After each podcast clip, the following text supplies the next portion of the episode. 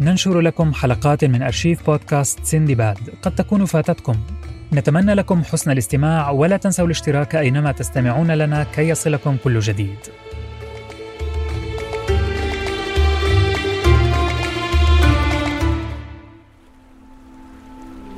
القدر جمعني بكم من جديد أيها البشر.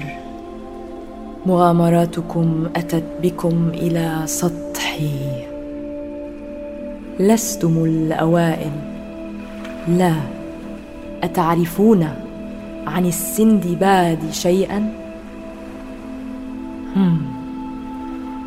لعلي أخبركم إحدى حكاياتي.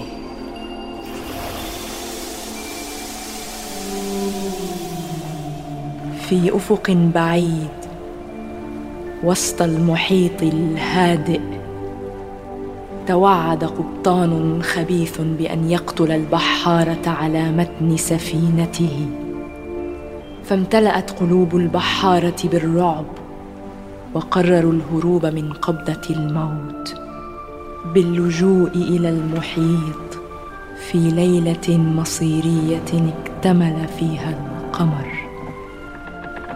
اجتمع البحار المقدام السندباد ليلاً مع 8 من البحارة للهروب من قبضة القبطان القاسي الذي اتهم البحارة بسرقة قلادة ثمينة، وتوعد بقتلهم واحداً تلو الآخر إن لم يعترف أحدهم بالسرقة. اتجه البحارة بخطوات حذرة باتجاه قارب نجاة صغير، ولكن انتفض طمطم أحد البحارة الذي يحمل حذاءه بين يديه مرتجفاً من شدة رعبه، وقال: انظروا، لقد استيقظ القبطان وأشعل ضوء غرفته. ماذا تفعلون أيها الخونة؟ سوف ألهيه، اذهبوا بسرعة. لا يا سندباد، يجب أن تذهب أنت، فإنك الوحيد القادر على قراءة الخريطة. سوف أبقى أنا. بسرعة بسرعة يا شباب، اقفزوا في الماء. قفز السندباد وأصدقاؤه 7 في الماء، وفروا بقارب نجاة صغير. وبعد مدة من التجديف سمعوا صوت تصدع في القارب، وتحطم القارب كلياً بسبب ثقل وزنهم. وقعوا في الماء والأمواج تأخذهم في كل اتجاه، وصارع السندباد أمواج البحر ليبقي رأسه فوق سطح الماء، إلى أن رأى شيئاً ما، جزيرة في الأفق. أخذوا يسبحون نحوها. اسبحوا بسرعة نحو الجزيرة، ارتطمت قدمي بشيء في الماء. وصل السندباد إلى الجزيرة، وصعد مع بقية البحارة إلى سطحها يلهث من شدة الإرهاق. الغيوم غطت على ضوء القمر، لا أستطيع أن أرى شيئا على هذه الجزيرة. أشعر بأن الأرض تتمايل تحتي. وأنا أيضا، ولكنه ربما بفعل دوار الحركة. ظلت علامات التساؤل والضياع على وجوه البحارة إلى أن غلبهم التعب والنعاس.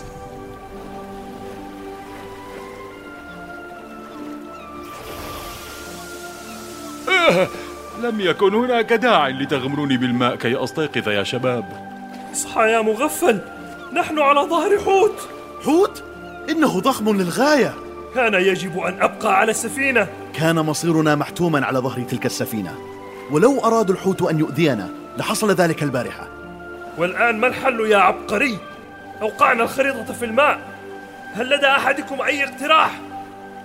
أخذ جميع البحارة يتشاورون بحدة، بينما كان قرش يحوم حولهم تحت الماء، غريب الأطوار ويختلف عن أمثاله من القروش، فهو نحيل الشكل ذو أسنان عوجاء. لاحظ وجود البشر على ظهر الحوت، واقترب ليعرض على السندباد خدماته المشروطة. عفوا، أنا لدي اقتراح. قرش ملعون، إنه يتكلم يا بحارة. تنحوا جانبا، سأتصرف.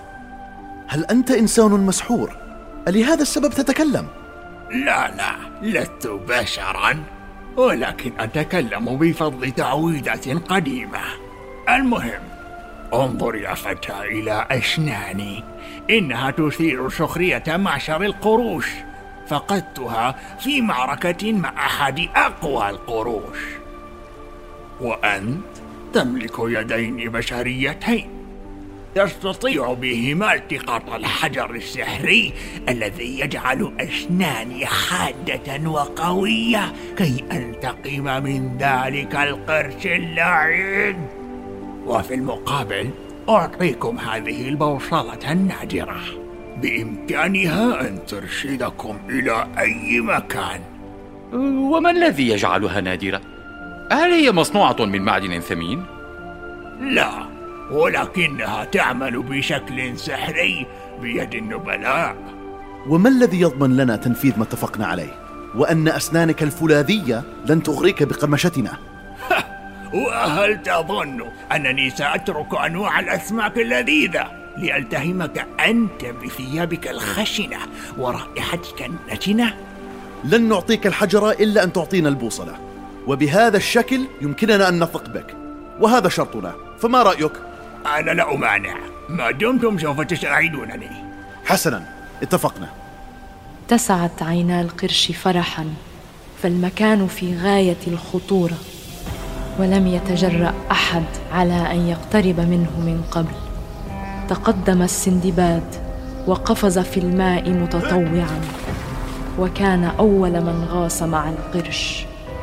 عليك أن تكون سريعا، تمسك بي لنغوص سويا، ليس لدينا متسع من الوقت. لم يدع القرش فرصة لسندباد للرد عليه، ونزل به إلى قاع البحر. جذب انتباه السندباد كمية صخور هائلة مبعثرة حول فوهة ينبعث منها الماء الساخن، وبدا له أن الأحجار تهتز.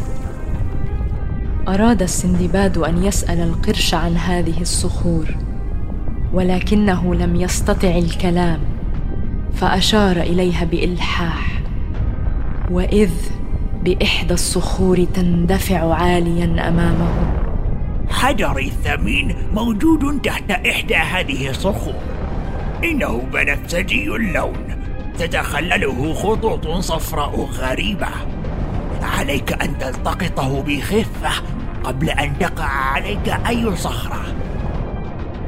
امتلأ قلب السندباد خوفاً، فهذه الصخور تندفع عالياً من حول الفوهة ثم تسقط بقوة. بدأ يفقد أنفاسه، فتوجه إلى القرش لعله يعود به إلى سطح الماء. ما زالت هناك صخرة لم تتحرك من مكانها، أنا متأكد من أنك سوف تجد حجري العزيز تحتها.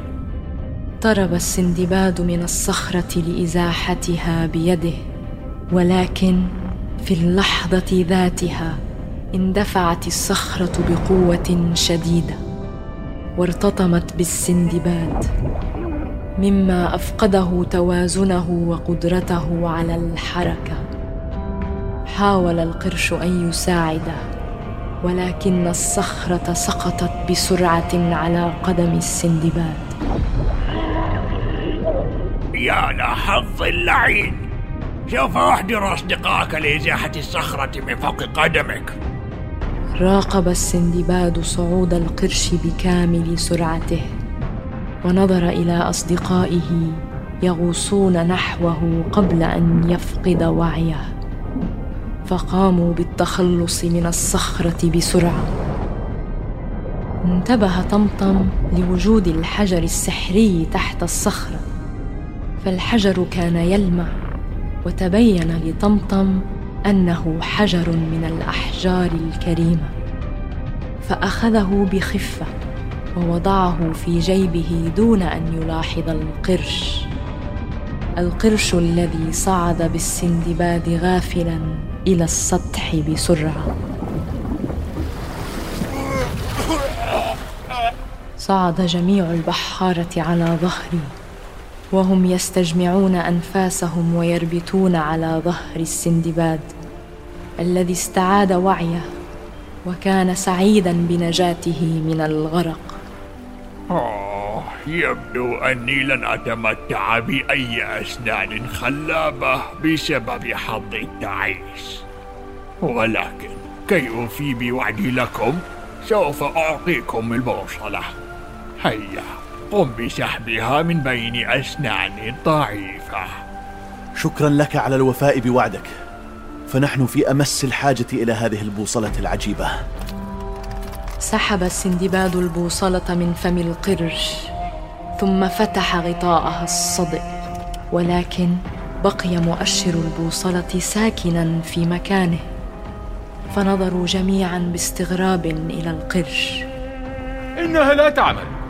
أنتم مجموعة لصوص، البوصلة لا تعمل بيد السارق. من منكم سرق حجر السحرين؟ لم نسرق شيئا، لقد خدعتنا. لو كانت أسناني سليمة لكنت اقتلعت ذراعك بفمي. انقض القرش من شدة غضبه على قدم السندباد محاولا جره إلى الماء، فركض طمطم نحوه ودفع القرش بعيدا، ولكن وقعت من جيبه قلادة القبطان أمام مرأى الجميع. لا أصدق أنك سرقت القلادة، هربنا جميعا من السفينة بسبب سرقتك، لماذا قمت بسرقتها؟ أنا يا سندباد لم أتخيل أن الأمور سوف تتفاقم إلى هذا، فالقبطان لديه العديد من الثروات ولا يشاركنا أبدا الغنائم. القبطان كان سيقتلنا جميعا بسبب حماقتك. لم يكن دافع السرقة فحسب، أنا بحاجة لتجميع مبلغ هائل كي أنقذ والدي الذي بهذا السبب سرقت الحجر أيضا، أليس كذلك؟ الحجر من أغلى أنواع الأحجار الكريمة، ظننت بأنني سوف أستفيد منه أكثر من القرش. أنا آسف، تفضل يا سندباد. كان بإمكاننا أن نساعدك بطريقة أخرى، ولكنك فضلت أن تسرق وتخاطر بحياتنا وتشوه سمعة جميع البحارة معك. التزم طمطم الصمت مطأطئا رأسه، ونظروا إليه بخيبة أمل كبيرة، ثم أخذ السندباد الحجر منه ورماه في فم القرش الذي ابتلعه بسرور.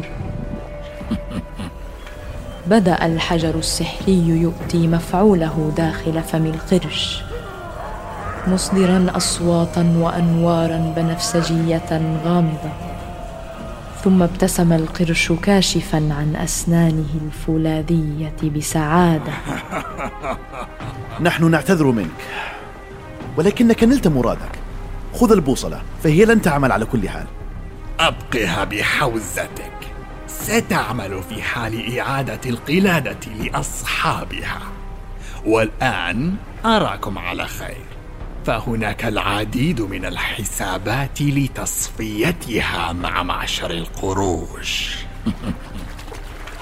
ذهب القرش متفاخرا بأسنانه، وترك السندباد وأصدقائه والحسرة تملأ وجوههم. سوف أقطع يدك أيها اللص. دفع بدر طمطم على الأرض وأخذا بالعراك، فركض السندباد نحوهما ورفع بدر عن طمطم وقال محاولا تهدئته: لن يجدي هذا الشجار نفعا، نحن عالقون هنا بسببك يا طمطم، وعليك أن تبدي ندمك إلى أن تنال ثقتنا من جديد. لن أسامح نفسي لو أصابنا أي مكروه. لا جدوى من الحسرة الآن، وليس بيدنا إلا أن نتمسك بالأمل ونمضي إلى الأمام. هذا ما ساعدني في النجاة سابقا، وأتذكر تلك المغامرات كأنها حصلت مع البارحة. جلست البحارة حول السندباد وأنصتوا إليه وهو يقص عليهم مغامراته إلى أن شقشق الصباح. وهذه بداية لسلسلة من القصص التي رواها السندباد وهو مبحر على ظهري.